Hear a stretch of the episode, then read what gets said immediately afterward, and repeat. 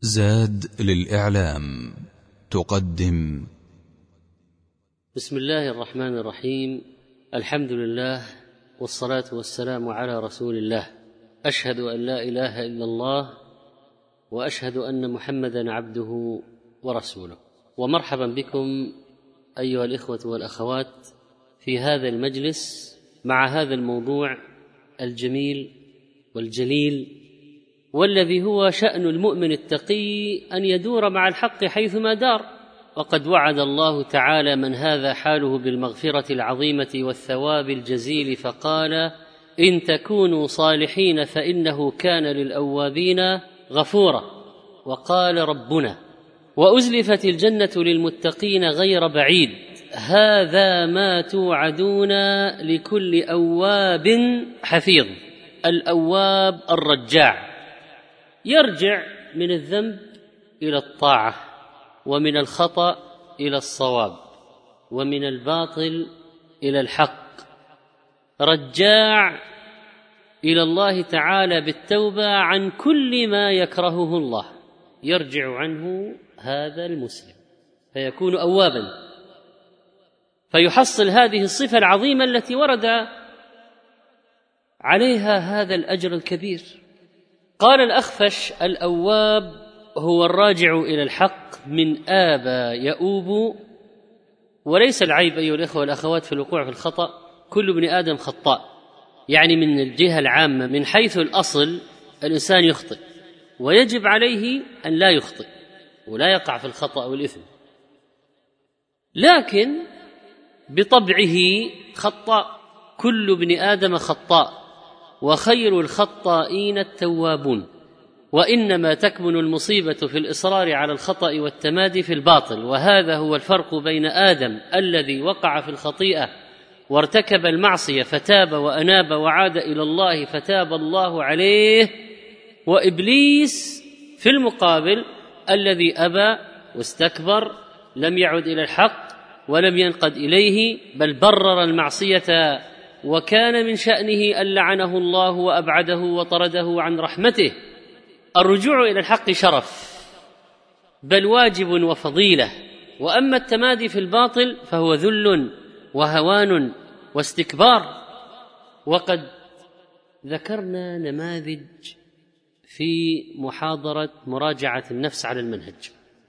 من رجوع عدد من أهل العلم وغيرهم إلى الصواب وكان منهم علماء وخلفاء وأشياخ وأجناد وعامة وأدباء من القدامى والمعاصرين.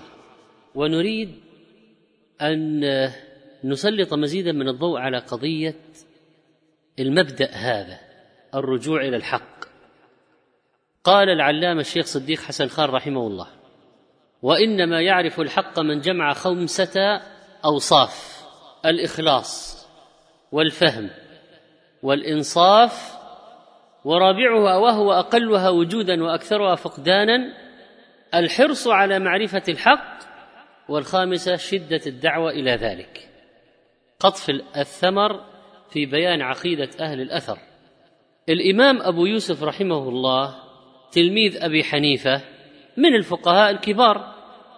رحل بعد موت شيخه إلى الحجاز واستفاد من السنن والآثار والأحاديث التي لم تكن معروفة بالكوفة ومن جراء هذا الاطلاع رجع كثير من اقواله وكان يقول لو رأى صاحبي يعني أبا حنيفة ما رأيت لرجع كما رجعت. ومن الأمثلة على ذلك أنه كان يقول يعني أبو يوسف بأن الصاع ثمانية أرطال. فلما اجتمع بالإمام مالك رحمه الله وجرت مناقشة بينهما في هذا الأمر أمر مالك أهل المدينة بإحضار صيعانهم من بيوتهم. والناس في المدينة في عهد مالك قريبون من عهد النبوة. حتى اجتمع عنده في المجلس أمام أبي يوسف شيء كثير منها. فقال مالك أمام أبي يوسف لواحد من أصحاب هذه الأصع من أين لك هذا الصاع؟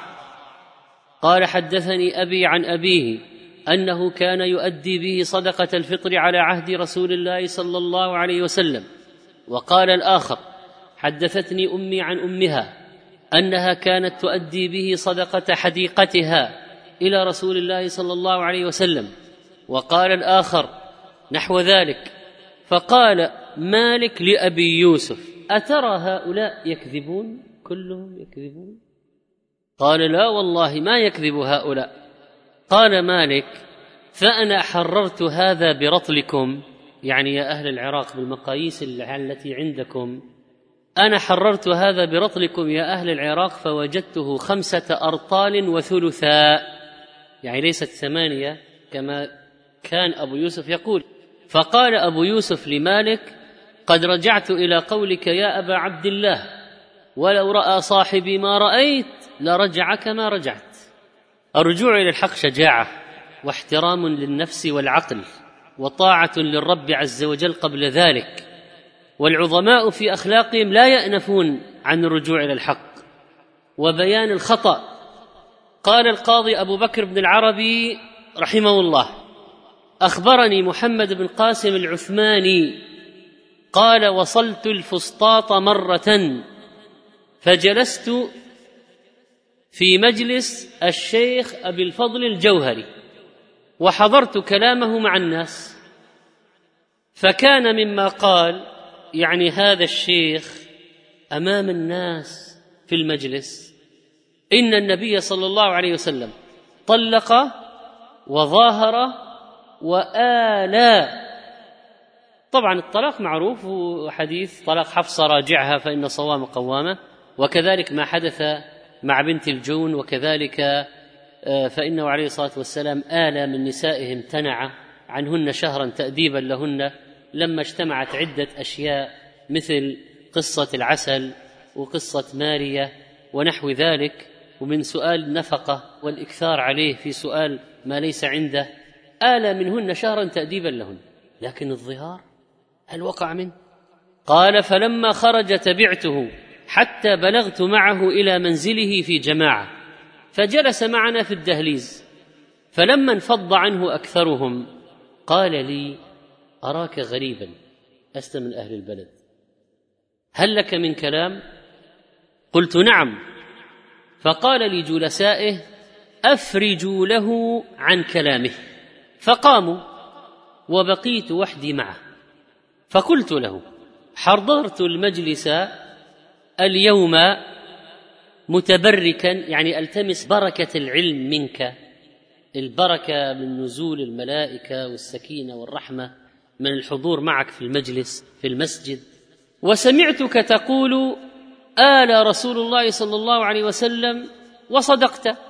وطلق رسول الله صلى الله عليه وسلم وصدقت. وقلت وظاهر رسول الله صلى الله عليه وسلم وهذا لم يكن ولا يصح أن يكون لأن الله عز وجل ماذا قال عن الظهار؟ ماذا قال عن الظهار؟ ها وإنهم ليقولون منكرا من القول وزورا والظهار منكر من القول وزور وذلك لا يجوز أن يقع من النبي صلى الله عليه وسلم. فانتبه الشيخ. انتبه إلى الخطأ والزلة التي وقعت في الدرس. وقال هذا الناصح له فضمني إلى نفسه وقبل رأسي وقال لي أنا تائب من ذلك جزاك الله عني من معلم خيرا. ثم انقلبت عنه خلاص رجعت. وبكرت إلى مجلسه في اليوم الثاني فألفيته قد سبقني إلى الجامع وجلس على المنبر فلما دخلت من باب الجامع ورآني نادى بأعلى صوته مرحبا بمعلمي افسحوا لمعلمي. فتطاولت الأعناق إلي وحدقت الأبصار نحوي وتبادر الناس إلي يرفعونني على الأيدي ويتدافعونني حتى بلغت المنبر. وصلوه إلى الصف الأول.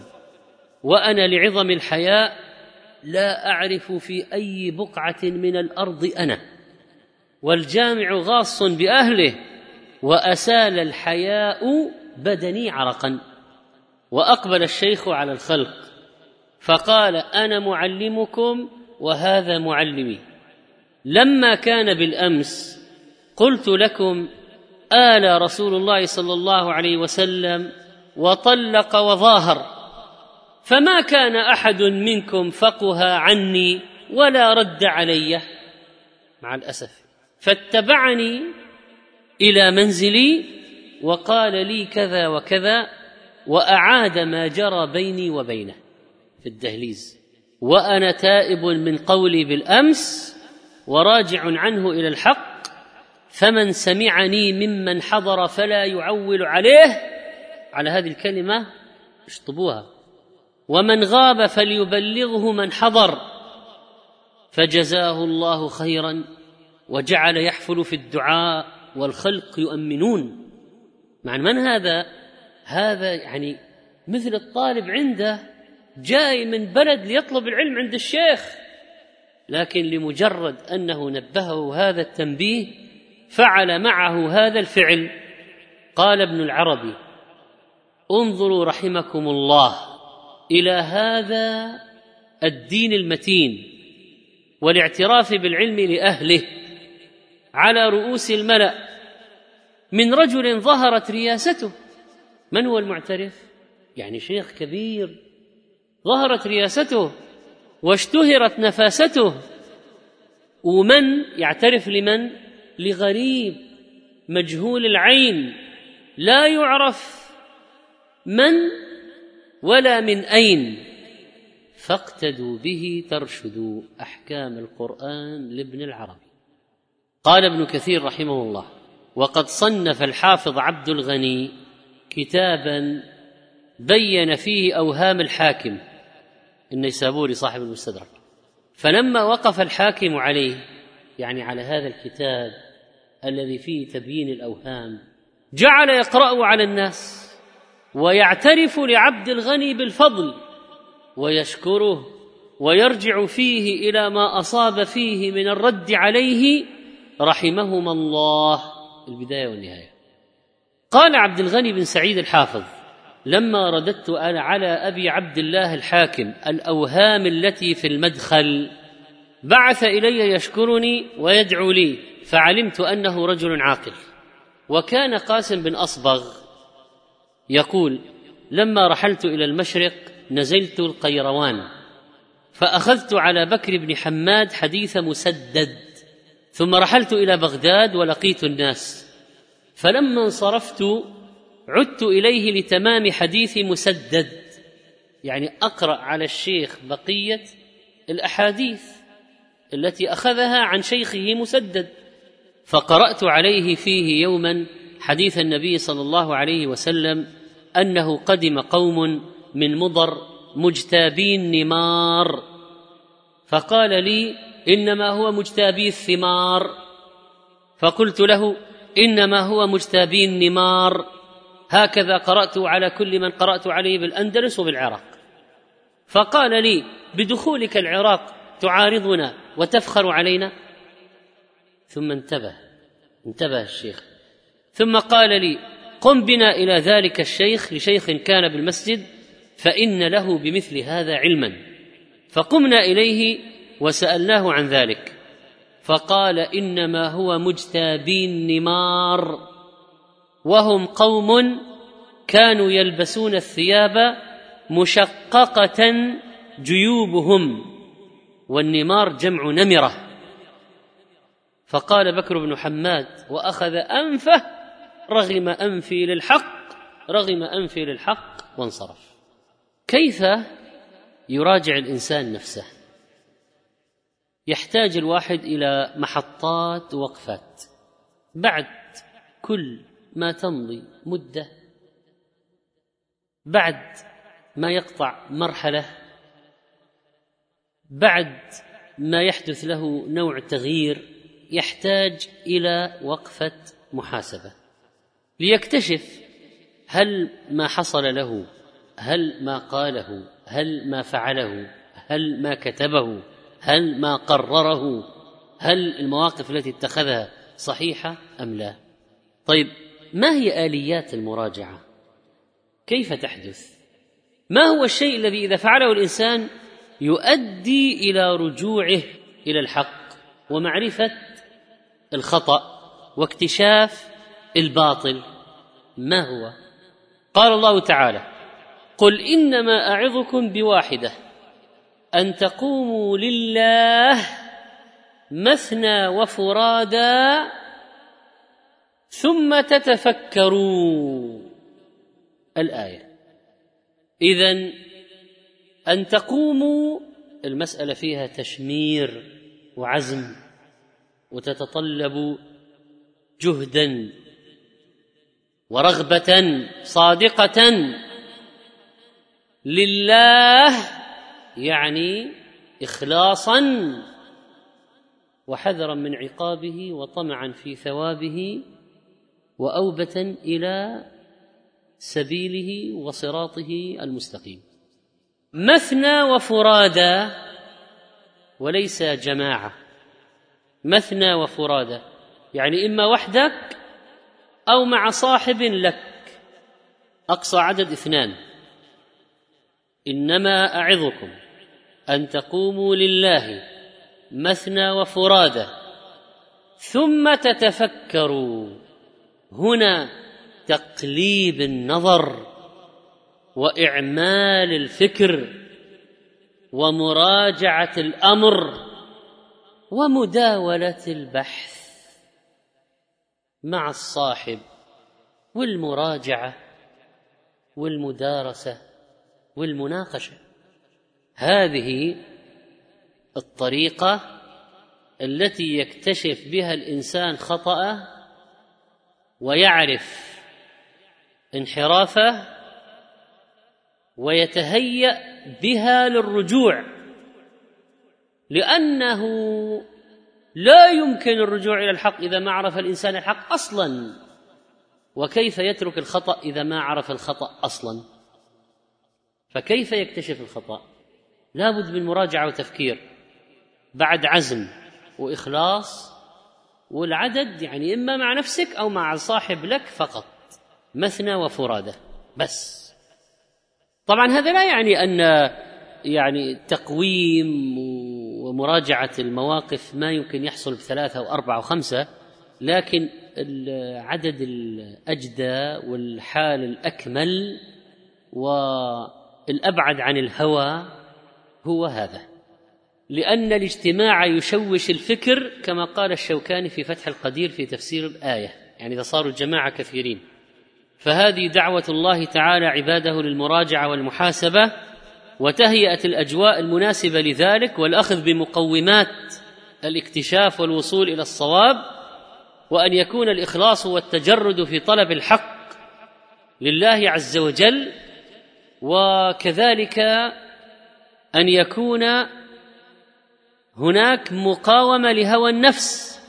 قال ابن حزم الظاهري ناظرت رجلا من أصحابنا في مسألة فعلوته فيها لبكوء كان في لسانه عنده شيء من العلة في الكلام. وانفصل المجلس على أني ظاهر. تفوقت عليه وغلبته. فلما أتيت منزلي حاك في صدري منها شيء. فتطلبتها في بعض الكتب فوجدت برهانا صحيحا يبين بطلان قولي وصحة قول خصمي وكان معي أحد أصحابنا ممن شهد ذلك المجلس. فعرفته بذلك ثم رآني قد علمت على المكان من الكتاب. فقال لي ما تريد؟ فقلت أريد أن أحمل هذا الكتاب وأن أعرضه على فلان وأن أعلمه بأنه المحق وأني كنت المبطل وأني راجع إلى قوله. فهجم عليه من ذلك أمر مبهت وقال لي وتسمح نفسك بهذا؟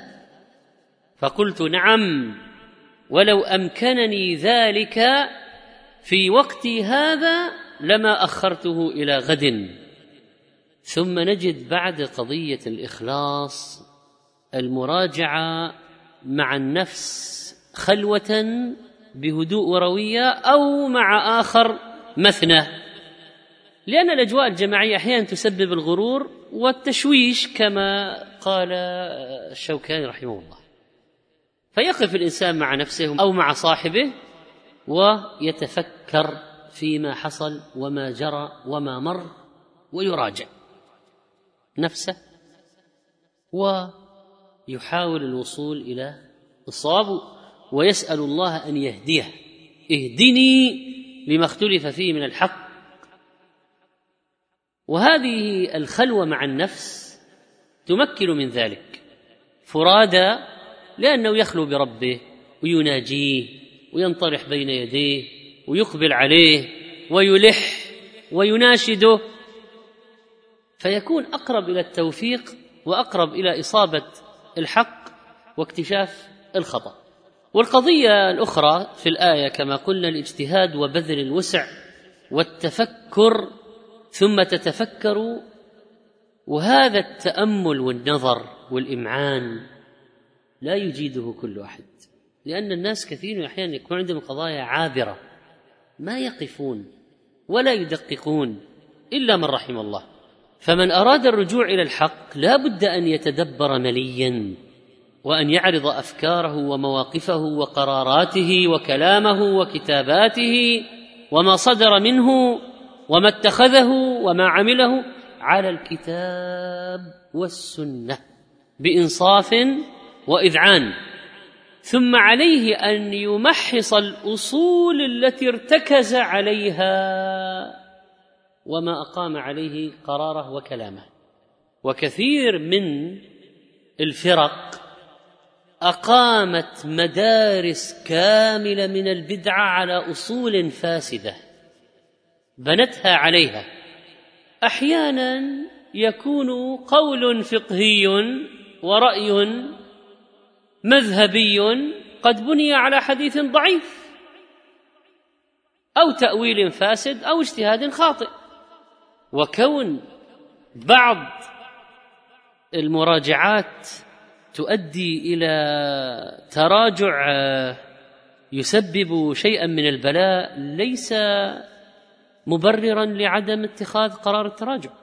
وكون بعض ما يطرح من المراجعة مستغربا عند العامة ليس سببا لترك التراجع. وقلت العامة لأن بعض الناس ينحرف وانحرافه يخرج عما هو سائد حوله في وسط علمي شرعي. فيأتيه الشيطان ويقول له أصر على رأيك ولو خالفت من حولك ولا يهولنك كل هؤلاء واصلا لو ظهر لك أن هذا هو الصواب ما عليك منهم؟ طيب من هم هؤلاء الذين أنت تتكلم عنهم؟ هؤلاء أهل علم فيهم أهل علم وبصيرة ومنهج صحيح وليسوا عامة. تقول والله أنا يعني إذا تبين لي الحق وكان مخالف لهوى العامة فسأقول أصدع ما علي من أحد وما دام هذا اللي تبين لي فأنا سأجهر به. وأرجع عما كنت عليه من أول وغيرت وأغير لأن هذا هو الأصلح والأحسن والأفضل والأصوب والأكمل والأصدق. هذا كلام يا أخي لما يكون الناس اللي حولك أهل جهل أهل هوى فنعم اصدع. لكن لما يكون واحد مع أهل دين قويم ومنهج صحيح وعلم شرعي وفيهم علماء وطلبة علم يقوم يخالفهم ويغير عما كان عليه من قبل ويقول لا أبالي بهؤلاء كلهم. فهنا يتهم. فقضية تبالي أو لا تبالي وخالفت من حولك أو ما خالفت من حولك وخالفت أكثر الناس والجمهور هذا مبني على من هم هؤلاء الذين حولك ومن هم هؤلاء الجمهور؟ هل هم أهل هوى وجهل؟ فإذا خالفتهم لا تهتم. أم هم أهل علم ودين ودعوة راشدة؟ ففي هذه الحالة إذا خالفتهم اتهم نفسك وإذا قلت ما علي منهم فأنت معاند وإذا قلت أنا تبين لي ولن آبه بأحد فقد تكون هذه وقاحة. هذا فرق مهم جدا في قضية متى يكترث الإنسان ومتى لا يكترث ومتى يأبه ومتى لا يأبه ومتى يخالف من حوله بلا حساب ومتى يحسب الحساب؟ هذا يعتمد على من هم الذين حوله. ما هو منهجهم؟ ما هو علمهم؟ ما هي طريقتهم؟ الله عز وجل جعل علينا شاهدين الكتاب والسنة وجعل لنا هذان الميزانان والمقياسان نرجع إليهما. وأهل العلم العالمون بالكتاب والسنة مرجعنا أيضا فنرجع إلى أهل العلم ولا يغتر الإنسان بنفسه. أيها الإخوة أقول لكم ومن نظرة في الواقع المحيط إن الطريقة الدعائية الإعلامية الإعلانية الموجودة اليوم قد نفخت في أشخاص فصيرتهم جزرا مفصولة عن بعضها البعض. تحيط بها المياه المغرقة من كل جانب. وصارت هذه الهالات الإعلامية نافخة للكبر في بعض هذه النفوس. فصار الواحد لا يأبه. أنا أطلع في التلفزيون وأتكلم ما يهمني. ما يهمك إيش؟ ما يهمك أن تضل الناس. ما يهمك أن تخالف أهل العلم. ما يهمك أن تخرج عن منهج الكتاب والسنة والسلف الصالح إيش اللي ما يهمك؟ لكن نفخهم الإعلام القنوات ونفخهم المطبلون من المنحرفين منافقين أهل هوى. فصار الواحد يقول أنا ما اهبى وأنا ما أبالي وأنا أقول قناعاتي ولا أبالي وأنا ويريد أن يحطم يعني ما بناه العلماء السابقون من منهج في الناس. يريد أن يحطم ما رسخه أهل العلم من أحكام عند العامة. يريد أن يحطم معالم من منهج السلف الذي تعب على تجذيره في الواقع دعاة كبار ومشايخ فضلاء. وهذه والله الكارثة الكبرى. ومن تأمل عرف لا بد من الافتقار إلى الله عز وجل والإلحاح بالدعاء. اهدنا الصراط المستقيم نكررها صراط الذين أنعمت عليهم غير المغضوب عليهم ولا الضالين.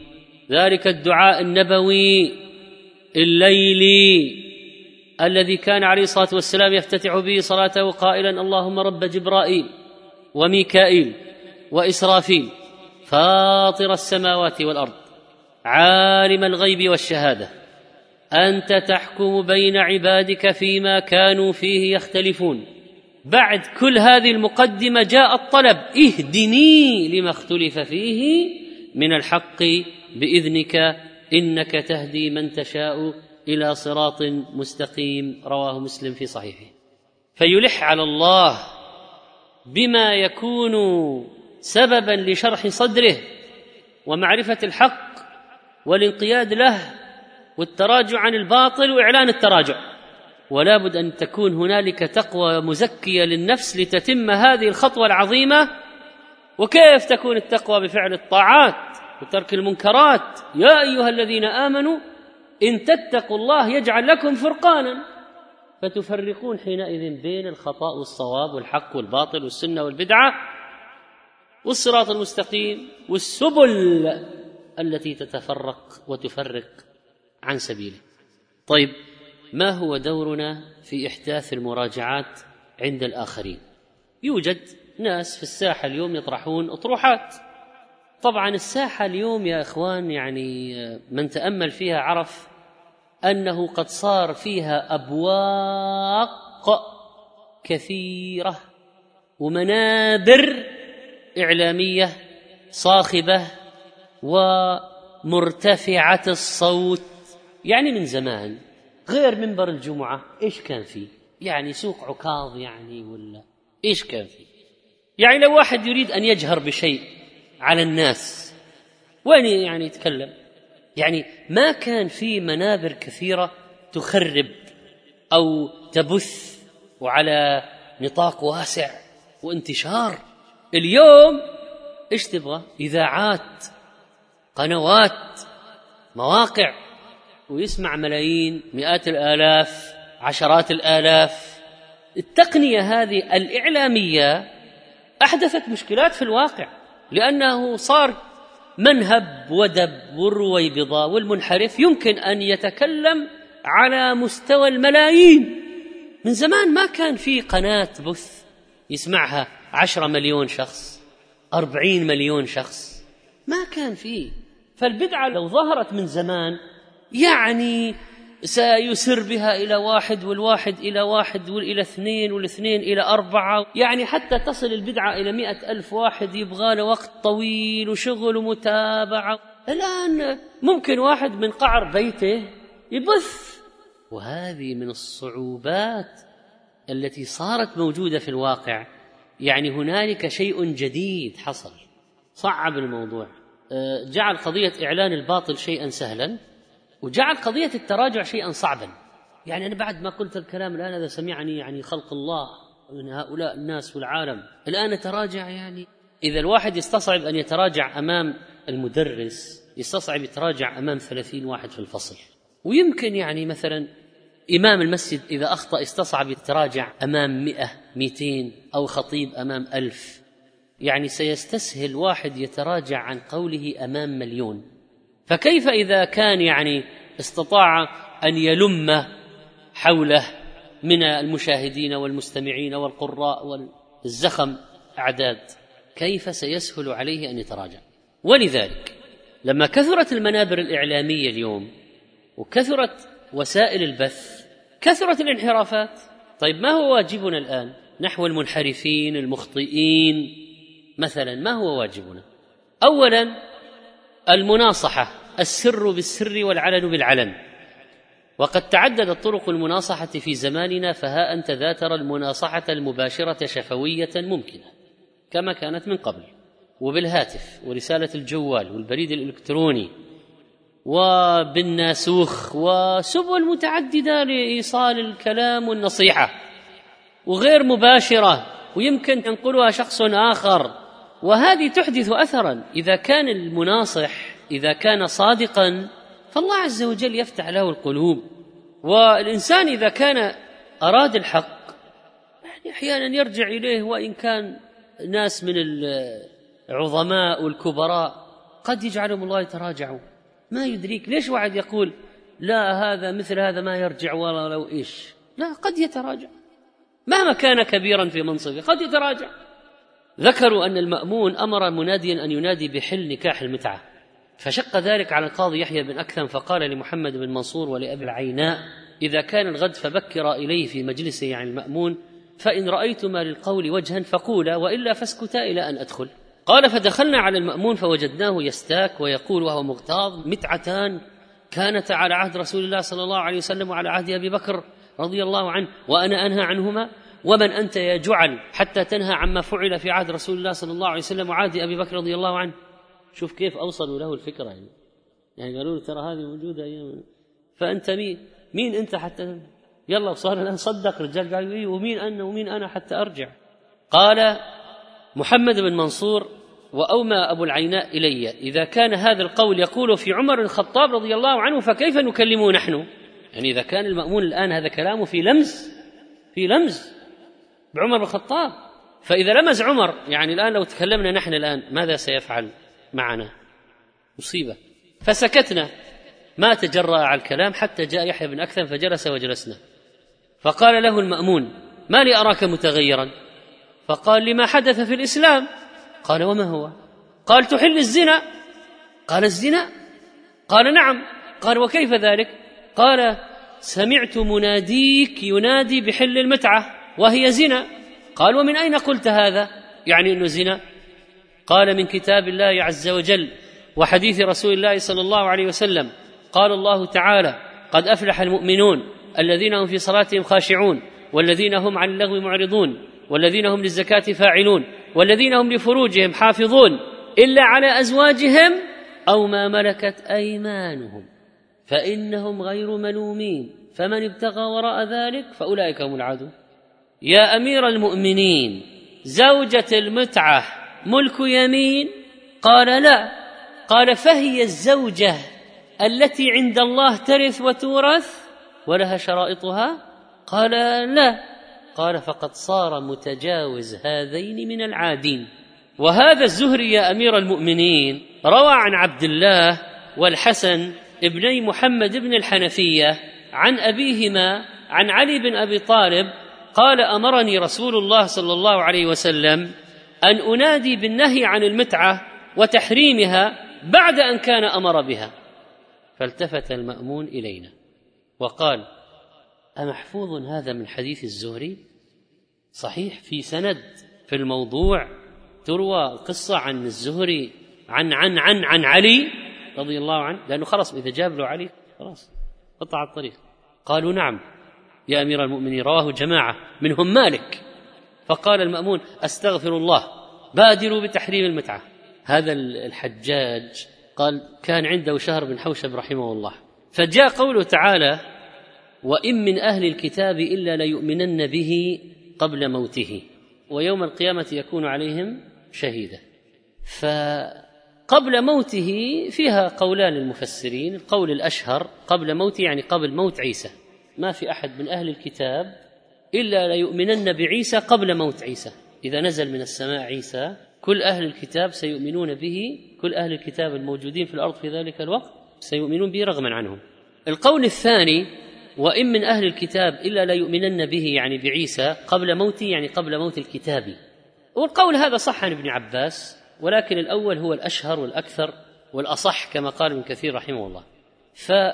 فمعنى الكلام إنه ما في أحد من أهل الكتاب إلا إذا نزل به الموت وعاين الموت سيؤمن بعيسى. لأنه خلاص إذا نزل الموت كشف الحقائق. فاليهودي الذي كان يقول عن عيسى عليه السلام الفاجر ابن الفاجرة يعني اليهود يقولون عن عيسى هذا سيؤمن بعيسى رسولا ويوقر رغما عنه عند الموت. والنصراني الذي يقول هو الله أو ابن الله أو ثالث ثلاثة عند الموت إذا عاين الموت خلاص. سيؤمن بعيسى عبدا رسولا بلا غلو. فابن عباس ورد عنه كلام أنه يعني آه لو قطع رقبته بالسيف ولو تردى من شاهق ولو لو إلا عند الموت الكتاب هذا سيشهد الحق ويعرف الحق ويؤمن بالحق إلا ليؤمنن به. فالحجاج يقول لشهر بن حوجب طبعا الحجاج إيش شغلته كانت في الدنيا؟ تخصص تبعه. السيف فقال لشهر بن حوشب يقول يعني يعني أنا آه، قتلت جماعة كثيرين من اليهود والنصارى بين يدي فما رأيت منهم أحدا. عند الموت يقول في الحجاج قال يعني هناك آية في القرآن ما قرأتها إلا اختلجت نفسي منها شك. فقال شهر بن حوشب وروى له عن محمد بن الحنفية أن الملائكة تضرب وجوه وأدبار أهل الكتاب فلا يستطيعون الكلام. طبعا محمد الحنفية طب يعني عن علي. والحجاج كان يلعن عليا على المنابر لكن الكلام يعني مقنع. فجعل فجعل الحجاج ينكت بقضيبه في الأرض. ثم رفع رأسه فقال لقد أخذته من عين صافية. شوف يعني اضطر الحجاج إيش؟ أن يعترف. قال لقد أخذته من عين صافية.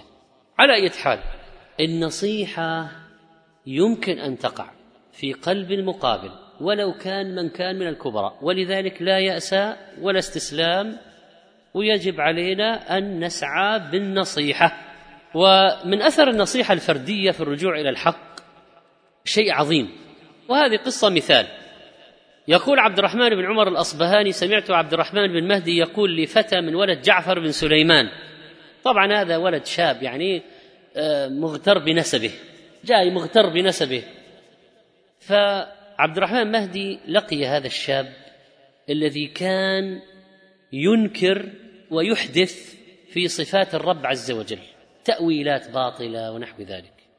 وكان هذا الرجل الشاب على عقيدة المشبهة المشبهة الذين كانوا يشبهون الله بخلقه. يقول الله يشبه كذا ويشبه كذا ليس على طريقة المؤولين لا.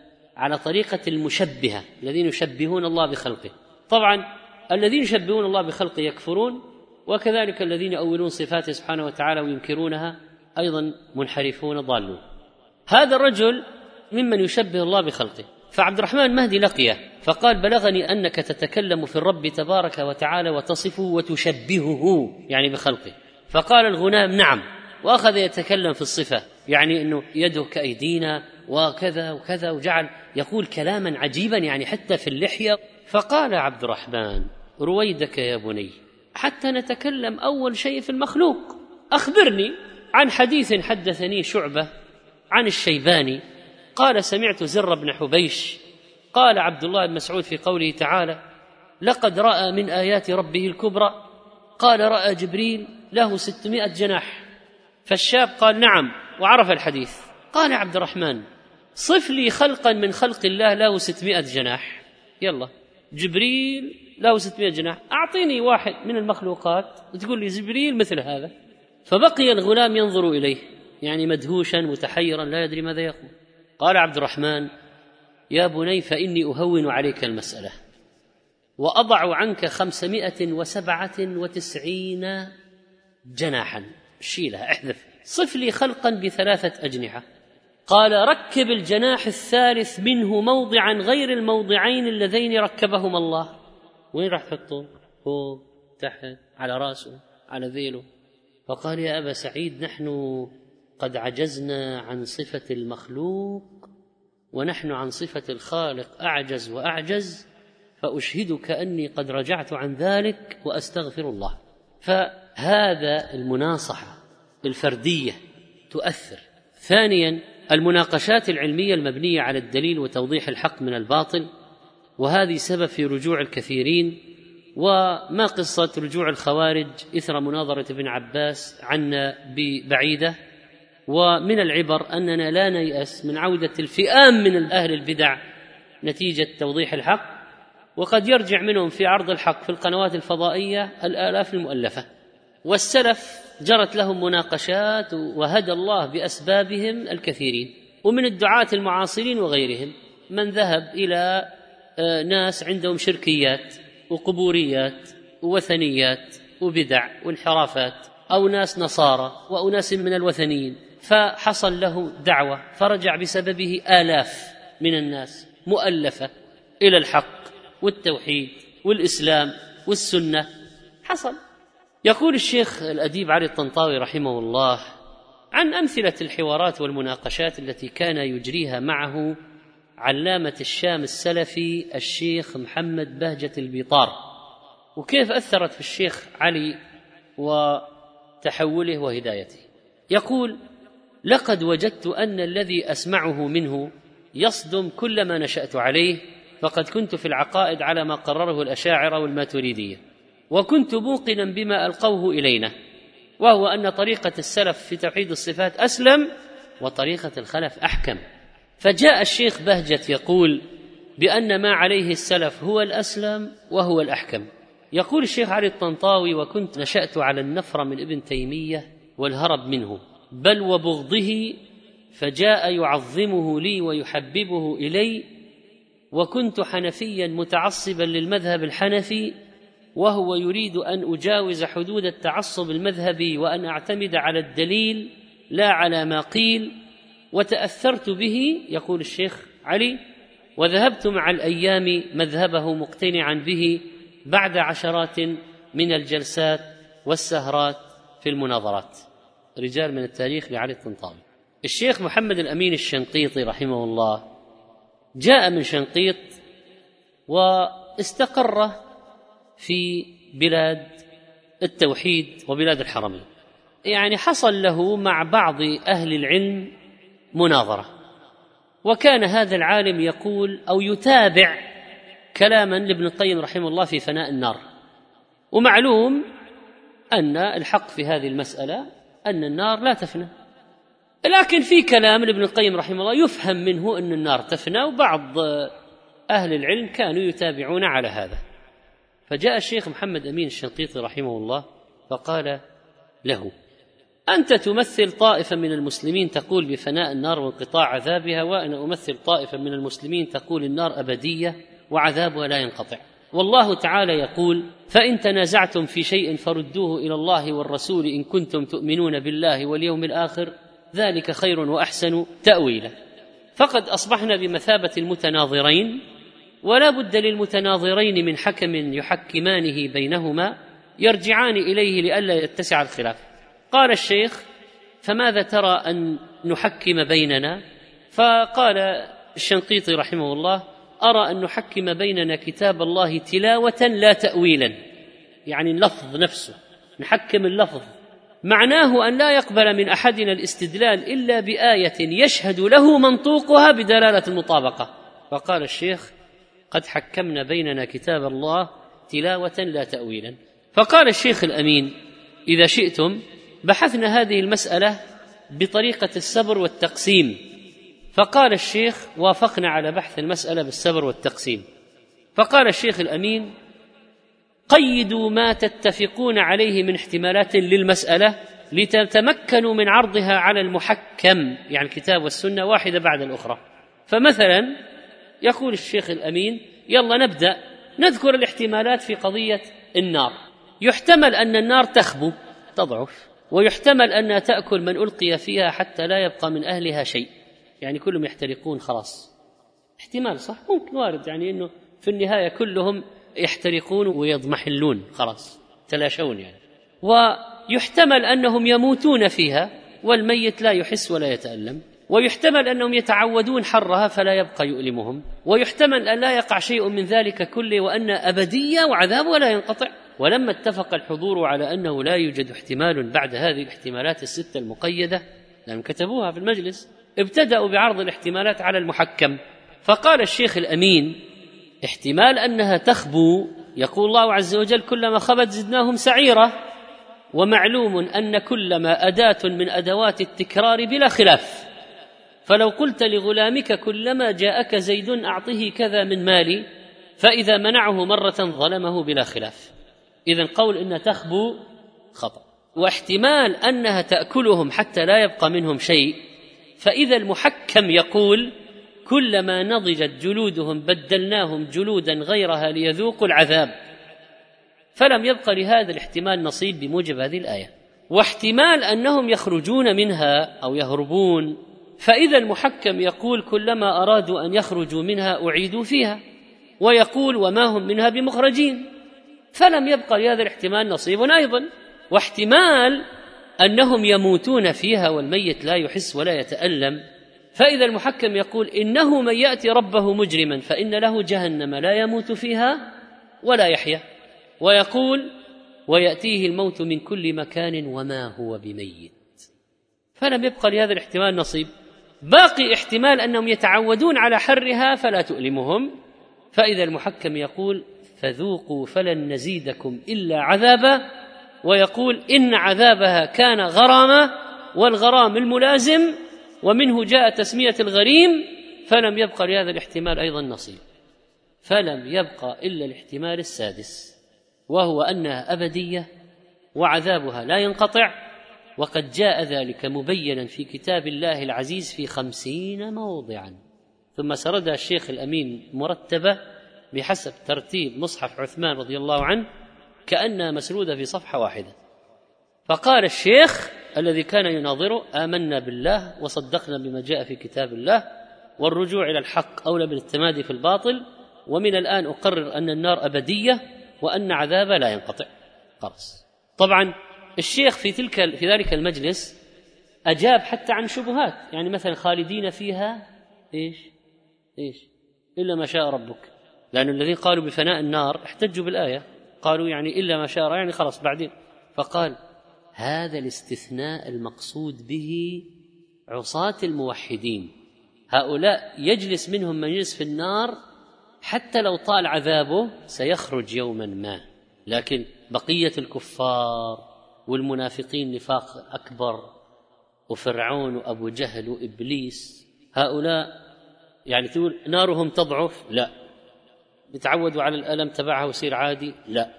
يموتون؟ لا. يضمحلون؟ يحترق يتلاشون؟ لا. يهربون منها؟ لا. فما بقي إلا أنهم سيبقون فيها خالدين فيها أبدا. أبدا. خلاص. طيب. من الطرق تذكير من عنده انحراف بكلام أقرانه ممن هداه الله تعالى. فيقال كان مثلا آه، على منهجك فلان وهداه الله وفلان وتراجع مثلا. يعني هذا ممكن ضرب المثل به أيضا للمفتونين بالغرب. فيقال يا أيها المفتونون بالغرب تنادون بالاختلاط؟ ماذا قال العقلاء الغربيين في الاختلاط؟ تنادون ب يعني آه، دمج البنين والبنات في التعليم والاختلاط في التعليم وفي الشركات. طيب تعالوا يعني انظروا ماذا قالوا عن نتائج الاختلاط التحرش الجنسي في أماكن العمل تقارير الأمم المتحدة الإحصاءات الأمريكية والبريطانية والفرنسية واليابانية وقضية يعني فصل عربات النساء عن الرجال في القطارات في اليابان خصوصا في يعني الساعات المتأخرة من الليل التحرش في ألمانيا فرنسا بريطانيا. يعني طيب الآن الجماعة اعترفوا ثم بعضهم يقول أثر على التحصيل العلمي بعضهم يقول أثر على الإنتاج. تعالوا يا أيها المفتونون بالقضية الذين تريدون الآن يعني أن تعاكسوا منهج الله في المسألة. شوفوا في الواقع يعني ماذا حصل. حتى قاسم أمين لما رأى فساد مذهبه وما آلت إليه الأمور تراجع. هذا أنيس منصور. معروفة كتاباته وإنه كانت في غاية السوء. قريبا نشر مقال يقول رجل بلغ من الكبر يعني تقدم في السن جدا كتب مقالا أنيس منصور يقول حواء عودي إلى البيت. أنيس منصور يقول حواء عودي إلى البيت؟ نعم. أخيرا كتب أنيس منصور حواء عودي إلى البيت. وأحدث ضجة المقال وكتب فيه قال يقول هل تصلح المرأة أن تكون وكيلة نيابة أو قاضية؟ في هذه الأيام تنشر الصحف والمجلات الإنجليزية ظاهرة جديدة وهي أن المرأة تريد أن تعود إلى البيت فلم تسعدها المساواة. تريد أن تكون اما أن تكون زوجة طول الوقت. هي تريد أن تعيد الدفء والحنان والحب والاحتواء والأحضان الدافئه إلى الأبناء. لقد تعبت المرأة الإنجليزية لم تعد اما ولا زوجة ولا عشيقة انها تريد الأمومة الكاملة. ولكن المرأة المصرية لا بد أن تشرب المر وتتعذب سنوات قبل أن تحلم بالعودة إلى البيت. لقد خرجت ولن تعود اليوم ولكنها سنوات ولا بد أن تعود. جريدة الشرق الأوسط 20 ربيع الأول 1431 آه، لا شك أيها الإخوة أن العلماء الراسخين في العلم دور كبير في دعوة أصحاب المناهج المنحرفة للرجوع إلى الحق ومراجعة النفس بالتأليف والفتاوى المناظرات الشرعية عدم السكوت هذه مهمة جدا. قال ابن عقيل لو سكت المحقون ونطق المبطلون لتعود البشر ما شاهدوا وأنكروا ما لم يشاهدوا فمتى رام المتدين إحياء سنة أنكرها الناس ظنوها بدعة. قال وكلما ضعف من يقوم بنور النبوة قويت البدعة. هذا كلام شيخ الإسلام في التدمرية. وقال ابن قتيبة وإنما يقوى الباطل بالسكوت عنه. قال شيخ الإسلام ومثل أئمة البدع من أهل المقالات المخالفة الكتاب والسنة أو العبادات المخالفة الكتاب والسنة فإن بيان حالهم وتحذير الأمة منهم واجب باتفاق المسلمين. حتى قيل لأحمد بن حنبل الرجل يصوم ويصلي ويعتكف. يعني نوافل. أحب إليك أو يتكلم في أهل البدع؟ فقال إذا قام وصلى واعتكف فإنما هو لنفسه. وإذا تكلم في أهل البدع فإنما هو المسلمين هذا أفضل. وقال شيخ الإسلام إذ تطهير سبيل الله ودينه ومنهاجه وشرعته ودفع بغي هؤلاء وعدوانهم على ذلك واجب على الكفاية باتفاق المسلمين. ولولا من يقيمه الله لدفع ضرر هؤلاء لفسد الدين. وكان فساد أعظم من فساد استيلاء العدو من أهل الحرب. فإن هؤلاء إذا استولوا لم يفسدوا القلوب وما فيها من الدين إلا تبعا. وأما أولئك فهم يفسدون القلوب ابتداء. يقول هؤلاء أشد إفسادا من العدو إذا احتل أرضا ونهب خيرات وثروات لأن الناس يكرهونه لأنه يقولون هذا غاصب محتل. لكن هؤلاء أشد خطرا. طيب ما الذي يترتب على عدم الرجوع إلى الحق؟ ومراجعة النفس. تترتب سلبيات كثيرة جدا. أولا يخسر الإنسان نفسه وعمره. ويكون من أهل السفة. وقد قال الله تعالى ومن يرغب عن ملة إبراهيم إلا من سفه نفسه. الذي يحيد عن الحق يختار هذا الذي عنده سفه. وهؤلاء يندمون يوم القيامة الذين لا يرجعون إلى الحق. ويقول أحدهم يا ليتني قدمت لحياتي. وقال الله عز وجل والعصر إن الإنسان لفي خسر إلا الذين آمنوا وعملوا الصالحات وتواصوا بالحق وتواصوا بالصبر. وسر المسألة أن عمر الإنسان مدة حياته ولا حياة له إلا بالإقبال على الله. وأن يرجع إلى الحق قبل أن يأتي يوم حتى إذا جاء أحدهم الموت قال رب ارجعون. لعلي أعمل صالحا فيما تركت. كلا. إنها كلمة هو قائلها. ومن ورائهم برزخ إلى يوم يبعثون. فآت الأوان. ثانيا إذا ما صار في رجوع الحق يتضاعف الإثم. ويتبعك من الخلق من يتبعك يا أيها المنحرف. والأثام عليك تسجل. ليحملوا أوزارهم كاملة يوم القيامة ومن أوزار الذين يضلون بغير علم. قال مجاهد حملهم ذنوب أنفسهم وذنوب من أطاعهم ولا يخفف ذلك عمن أطاعهم شيئا.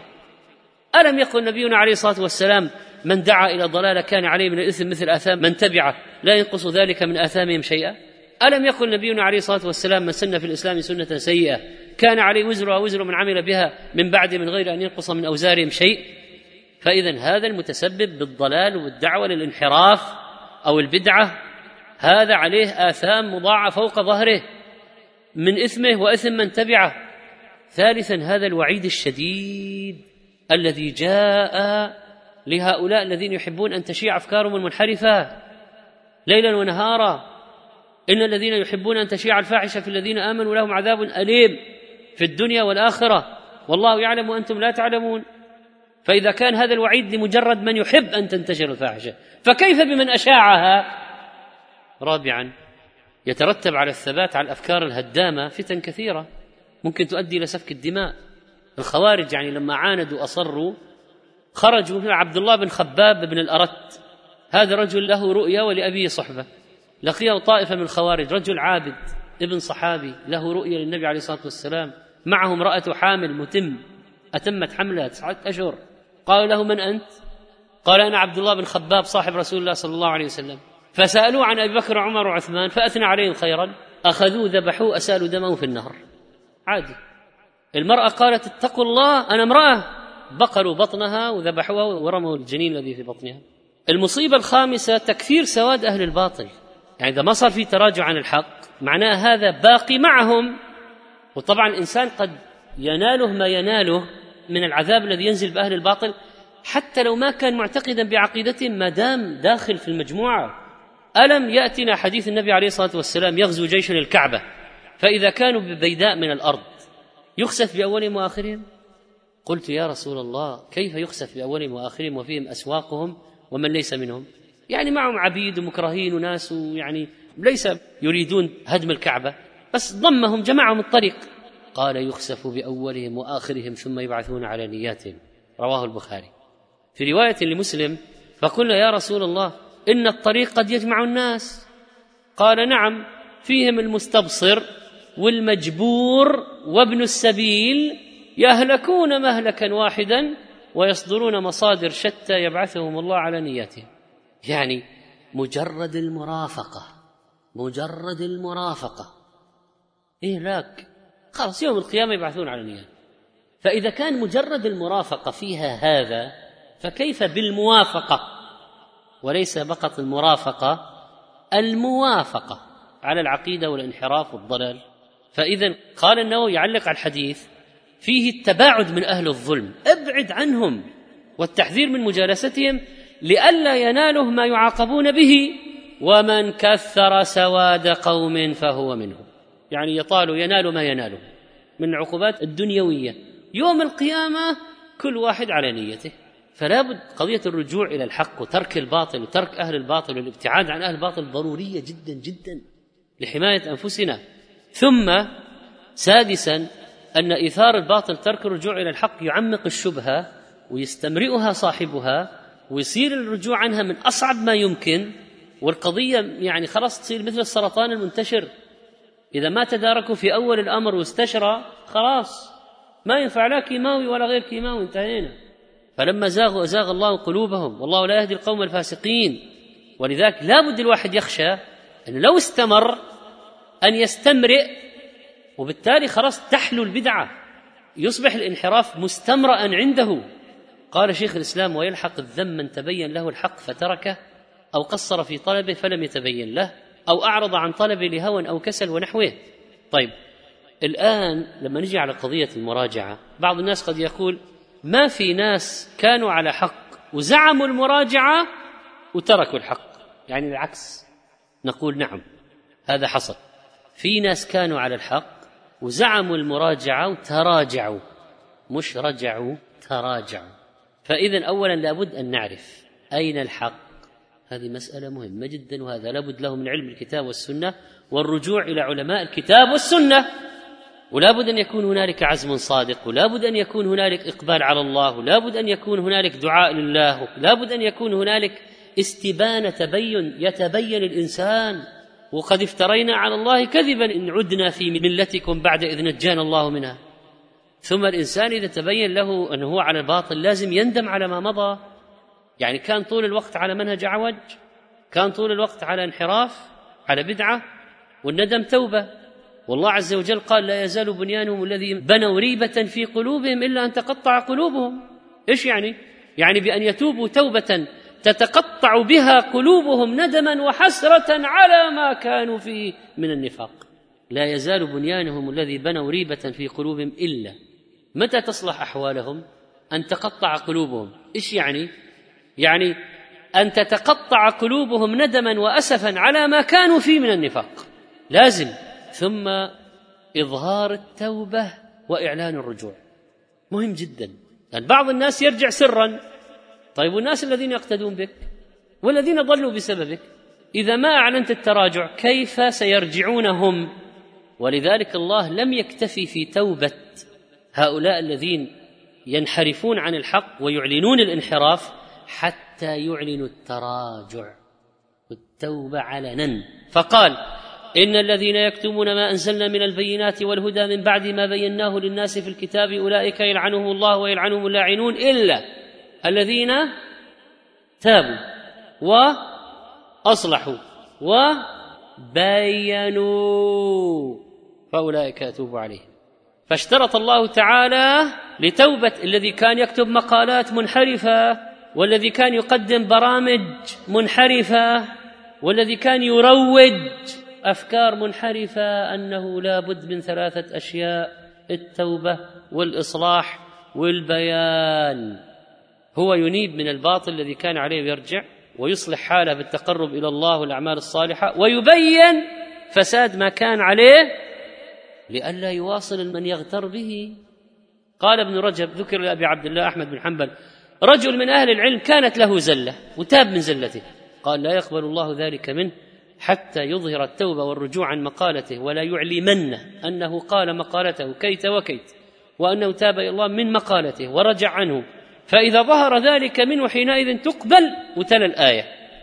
قال الشيخ عبد العزيز باز رحمه الله فمن نشر باطلا بين الناس لم تصح توبته منه إلا بإعلانها وإظهارها حتى يعلم الناس رجوعه عن كذبه وتكذيبه لنفسه. لابد. طيب ما هي عوائق التراجعات؟ اولا إلف الحال التي هو عليها ومشقة التراجع على النفس. اللي متعود على شيء صعب لكن بالإخلاص يتجاوز هذا. اثنين الخشية من أن يقال عنه ما له رأي وكل يوم يغير. فيقول لا خلك ثابت بس لا يقولوا عنك إنك ما عندك كلمة وما أنت رجال. ليه يا أخي؟ خلاص. والواحد إذا تبين له الحق الرجوله أن ترجع إلى الحق وتترك الباطل. ثلاثة الانفه والاستكبار. بعض الناس هو يعني يحرج يعني ما يبغى يرجع كذا محرجا لكن بعض الناس كبرا لا يريد أن يرجع. كبرا. يعني يقول أنا أخطأت. يا جماعة أنا أخطأت. أخطأت ورب الكعبة. صعبة. فإذا واحد عنده كبر يعني لا هذه لا يمكن يعني كبر. كيف؟ تراجع. يعني أطلع أنا يعني يعني في موقف ضعيف. لا تدرك النفس البشرية المستكبرة أن الرجوع إلى الحق رفعة وأنه يعظم عند الناس. هي ترى أنه هذا ضعف لكن في الحقيقة هو قوة. وقال الشافعي كل مسألة تكلمت فيها وصح الخبر فيها عن رسول الله صلى الله عليه وسلم عن أهل النقل بخلاف ما قلت فأنا راجع عنها في حياتي وبعد موتي. في ناس ما يتراجعون لفقدان الشجاعة. لأنه جبان. ما هو لأنه متكبر؟ لأنه جبان. فيجب أن يكون الإنسان شجاعا في الحق. من الأسباب حب الرئاسة والمنصب والدنيا. فبعض الناس لأنه منحرف وليه. فإذا تراجع زال عنه المنصب. فيقول أنا إذا تراجعت الآن راحت الميزات. راحت ميزاتي. يقول ابن القيم ناظرت بعض علماء النصارى يعني شخص معظم عند النصارى. فلما تبين له الحق بهت. فقلت له أنا وهو خاليين. ما يمنعك الآن من اتباع الحق؟ فقال لي إذا قدمت على هؤلاء الحمير يقول هذا لفظه. إيش يعني الحمير؟ يعني اتباعه هو يسميهم الحمير فرشوا لنا الأرض تحت حوافر دابتي وحكموني في أموالهم ونسائهم. وأنا لا أعرف صنعة ولا أحفظ قرآنا ولا نحوا ولا فقها. فلو أسلمت تروح مكانتي عند جماعتي وما أجد مكان عندكم. فأدور في الأسواق أتكفف الناس. فمن الذي يطيب نفسا بهذا؟ صراحة. يعني فقلت له هذا لا يكون. وكيف تظن بالله أنك إذا آثرت رضاه على هواك يخزيك ويذلك ويحوجك؟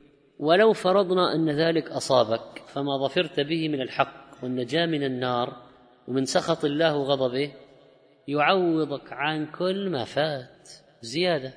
فقال حتى يأذن الله. قالوا هذه كلمة الك... لو شاء الله ما أشركنا. الاحتجاج بالقدر على البقاء على الكفر. هرقل وصلت به القضية لدرجة أنه رأى الحق وعرفه عرف أنه نبي محمد صلى الله عليه وسلم. هرقل ملك الروم ملك الدولة العظمى في ذلك الوقت والنبي عليه الصلاة والسلام في المدينة. هرقل عرف أنه هذا هو نبي يجب اتباعه. الرجل وراح خطوة إلى الأمام وبذل محاولة وجمع عظماء الروم في دسكرة بحمص قصر كبير. وغلق الأبواب ثم اطلع عليهم فقال يا معشر الروم هل لكم في الفلاح والرشد وأن يثبت ملككم فتبايعوا هذا النبي؟ فحاصوا حيصة حمر الوحش إلى الأبواب. أوه الرجل يريد أن نغير الدين نخرج عن ديننا ونلحق بالنبي العربي. وجدوها غلقت. فلما رأى هرقل نفرتهم وأيس من الإيمان قال ردوهم علي ثم قال إني قلت مقالتي انفا أختبر بها شدتكم على دينكم. أنا سويت اختبار فسجدوا له ورضوا عنه. رواه البخاري. قال النووي شح في الملك ورغب في الرياسة فآثرها على الإسلام. ظن الخبيث بملكه. ولا كان يجب عليه يترك الملك ويأتي إلى المدينة يشهد ويبايع من الأسباب التي تمنع بعض الناس من التراجع عن الباطل والعودة إلى الحق الخوف من المعاداة من المحاربة من الإيذاء. شوف الوليد بن المغيرة أثرت فيه دعوة النبي عليه الصلاة والسلام لما كلمه دعاه قرأ عليه القرآن ورجع يقول لقريش يقول لكبار قريش يعني يقول لأمية ويقول لأبي جهل آه يعني هذا سمعت كلام محمد صلى الله عليه وسلم. يعني لا هو من كلام الإنس ولا هو من كلام الجن. والله إن له لحلاوة وإن عليه لطلاوة وإن أعلاه لمثمر وإن أسفله لمغدق وإنه لا يعلو ولا يعلى عليه وإنه لا يحطم من تحته. وما يقول هذا بشر؟ فقال زعماء قريش صبأ الوليد. والله لئن صبأ الوليد لتصبأن قريش كلها. قال أبو جهل أنا أكفيكموه. فلم يزل به حتى رجع عن قوله. فإذا لما يجتمعوا عليه يقولون صبأ الوليد صبأ الوليد. أحيانا مخافة المذمة راح يطلعوا علي كلام راح ينشروا عني إشاعات ويتكلموا في عرضي. أنا ما أقوى على هذا. ضعيف. فلا يتراجع. وقد استخدم المنافقون من أقلامهم المسمومة في الإعلام هذا السلاح في جعل عدد من الذين يفكرون في الرجوع إلى الحق أن لا يرجعوا خوفا من أقلامهم. وخوفا من إيذائهم وخوفا من طغيانهم. ولذلك المسألة تحتاج إلى ثقة بالله. أنت ثق بالله ويعني لو آذوك واصلا لو قتلت إيش يعني؟ خلاص أنت ميت ميت. إذا ما رحت في حادث سياره في سرطان في سكتة قلبية في خلاص. فلتأتي منيته من الله واليوم الآخر إيش يعني؟ ثم من الأشياء التي تمنع أيضا حسن الظن الزائد بالنفس. الواحد يقول لا ما أظن إنه هذه ما أظن إني أنا أخطئ الخطا أنا أرتكب مثل ليه؟ البشر يخطئون وأنت من البشر لست بمعصوم. وأيضا من الأشياء التي تسبب عدم الرجوع خشية الشماتة من المخالفين. يعني يجي واحد يقول ها شوف طول الوقت اللي راح أجل أنت كنت على ضلال يعني كنت ك... ويبدأ بعض من كان عنده بينه وبينهم عداوات سابقة يشمتون به.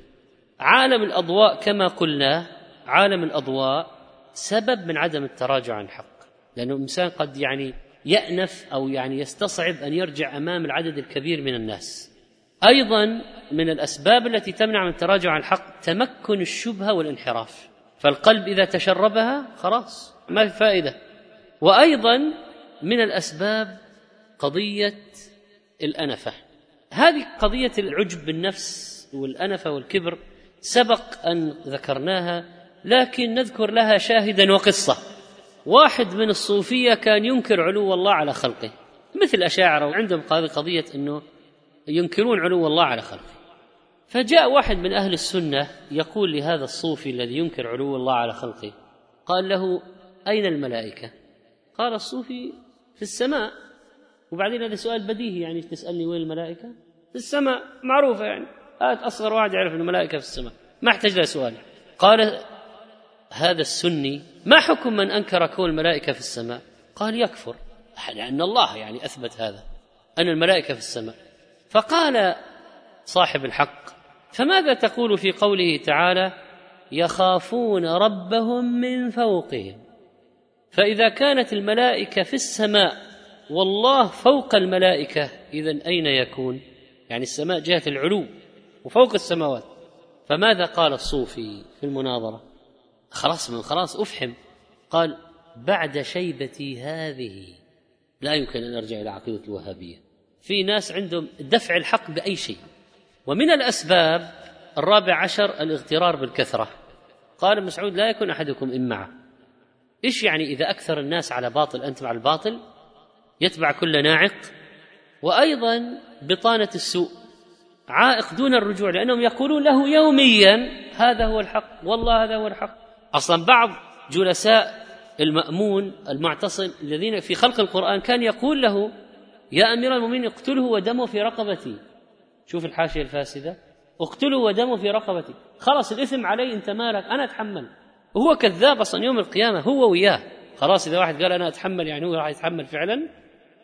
لأن يوم القيامة سيكفر بعضهم بعض ويلعن بعضهم بعضا ولا بد أيها الإخوة أن يكون التراجع حقيقيا ليس مزيفا. لأن بعض الناس يتراجع تراجع شكلي تراجع جزئي تراجع يعني مجاملة. لابد يكون تراجعا واضحا صريحا بينا كليا. خلاص لا تخلي شيء من الباطل. خلاص. وهناك طبعا من يتراجع التراجع المذموم وينتقل من مذهب باطل إلى مذهب باطل أو أشد بطلانا. زي هذا محمد التيجاني السماوي الذي ذكر من التصوف إلى الرفض وألف كتاب ثم اهتديت. محمد عابد الجابري كان ماركسيا فصار من معارضي نصوص الشرع بالعقلانيات الفاسدة صاحب المذهب هذا الذي يطيرون به. وهكذا طبعا في بعض الناس تراجعوا عن باطلهم لكن تراجعا ليس كاملا. فلا بد من الحذر لهم عند القراءة. يعني صح تراجع بس لم يبين كل شيء. باقي عنده شوائب. لازم نحذر من الشوائب. طيب بعض الذين يتركون الحق ويرجعون إلى الباطل إما بسبب الطمع في الدنيا والمال يأخذون عرض هذا الأدنى فلوس. هات. وهذا حاصل الآن. شوفوا يا إخوان كان في ناس طلبة علم والله العظيم ومتخرجين من كليات شرعية. وأولاد مشايخ وإخوان مشايخ ومن عائلات مشايخ. تركوا المنهج الحق وتركوا طريق الحق وتركوا كلام العلماء وتركوا طريق أهل السنة وتركوا ما دلت عليه النصوص من الكتاب والسنة في مسائل متعددة تتعلق بالمرأة أو البيوع أو أو من المسائل الأصول والفروع. ليش تركوا؟ ليش؟ ما أنت أبوك شيخ وعالم وأنت جدك وجد جدك كان عالم وأنت من سلالة وأنت وأنت. طيب هؤلاء يعني كانوا يوما ما على منابر الخطب. اليوم صار كاتب علماني ليبرالي. أنت ما كنت يوم من الأيام تلبس بشتك على أنك طالب علم وتيجي تحضر دروس العلماء. وتلقي دروس وتحضر وتتكلم وفي الأمر المعروف وفي النهي عن المنكر في العلم الشرعي وفي طريق السنة وفي بيان الحق وفي تعليم الناس وفي تربية الشباب. إيش اللي صار؟ فبعضهم طمعا في الدنيا والمال وبعضهم يميل مع من غلب. مثل يعني هذا النعمان بن محمد بن منصور كان مالكيا فراح في مذهب المعز العبيدي الضال الكافر وصار يألف له كتب على كفره ليش؟ لأنه ولاه وأعطاه مناصب. فخلف من بعدهم خلف ورثوا الكتاب يأخذون عرض هذا الأدنى. ففي بعض الناس طمع في المال. وفي بعض الناس خوفا. وفي بعض الناس ركوب للموجة. يقول إذا كانت الموجة لأتباع السلف الصالح مشينا معهم. وإن كانت الموجة للليبرالية والعلمانية مشينا معهم وإن كانت الموجة للتنويريين والعقلانيين والمدري إيش مشينا معهم فهو مع الموجة وليس مع الحق. رأى البرق شرقيا فحن إلى الشرق ولو لاح غربيا لحن إلى الغرب. ومنهم لم يعطى المكانة التي يريدها عند أهل الحق. يقول أنتم ما حطيتوني رمز. أنتم ما جمعتوا لي طلاب في أمامي كذا يعني. أنتم ما قلتوا لي يا فضيلة ويا سماحة ويا مدريش أنتم ما أعطيتوني وجه. يقول خلاص تركتكم وذهبت إلى المعسكر المقابل. وهذه مصيبة والله مصيبة. ليش؟ لأنه هو يبغى مكانة كذا أضواء. أنتم ما أعطيتوني أضواء. أنتم ما أعطيتوني أضواء. أنا أبغى أضواء. هذه حقيقة اليوم يا إخوان من أسباب الانحراف الحقيقي. ناس تترك طريقة أهل العلم الشرعي ومنهج السلف الصالح طريق الحق والسنة لأنه ما صدر ولم يبرز ولم يعطى إذا أعطوا رضوا وإذا لم يعطوا إذا هم يسخطون. هذا طريق المنافقين. طبعا بعض الناس على قاعدة خالف تعرف أقوال تخالف فتاوى العلماء الكبار. طبعا الأساس ما هو؟ ما في خوف من الله كافي. آه، ضعف المراقبة لله. طبعا في ناس مشكلتهم في ضحالة العلم وضعف التأصيل الشرعي. ولذلك نختم كلامنا أيها الإخوة والأخوات أنه يجب علينا أن نوطن أنفسنا على الثبات على الحق والرجوع إليه وترك الباطل إذا تبين مهما كان الأمر وأن هذا يزيدنا رفعة عند الله وعند الناس. ولا أن أكون ذنبا في الحق خير من أن أكون راسا في الباطل. وفقني الله وإياكم لاتباع كتابه والاستمساك بسنة نبيه صلى الله عليه وسلم. نسأل الله أن يحيينا مسلمين وأن يتوفانا مؤمنين وأن يلحقنا بالصالحين وأن يثبتنا على دين حتى نلقاه. وأصلي وأسلم على محمد بن عبد الله وعلى آله وصحبه أجمعين.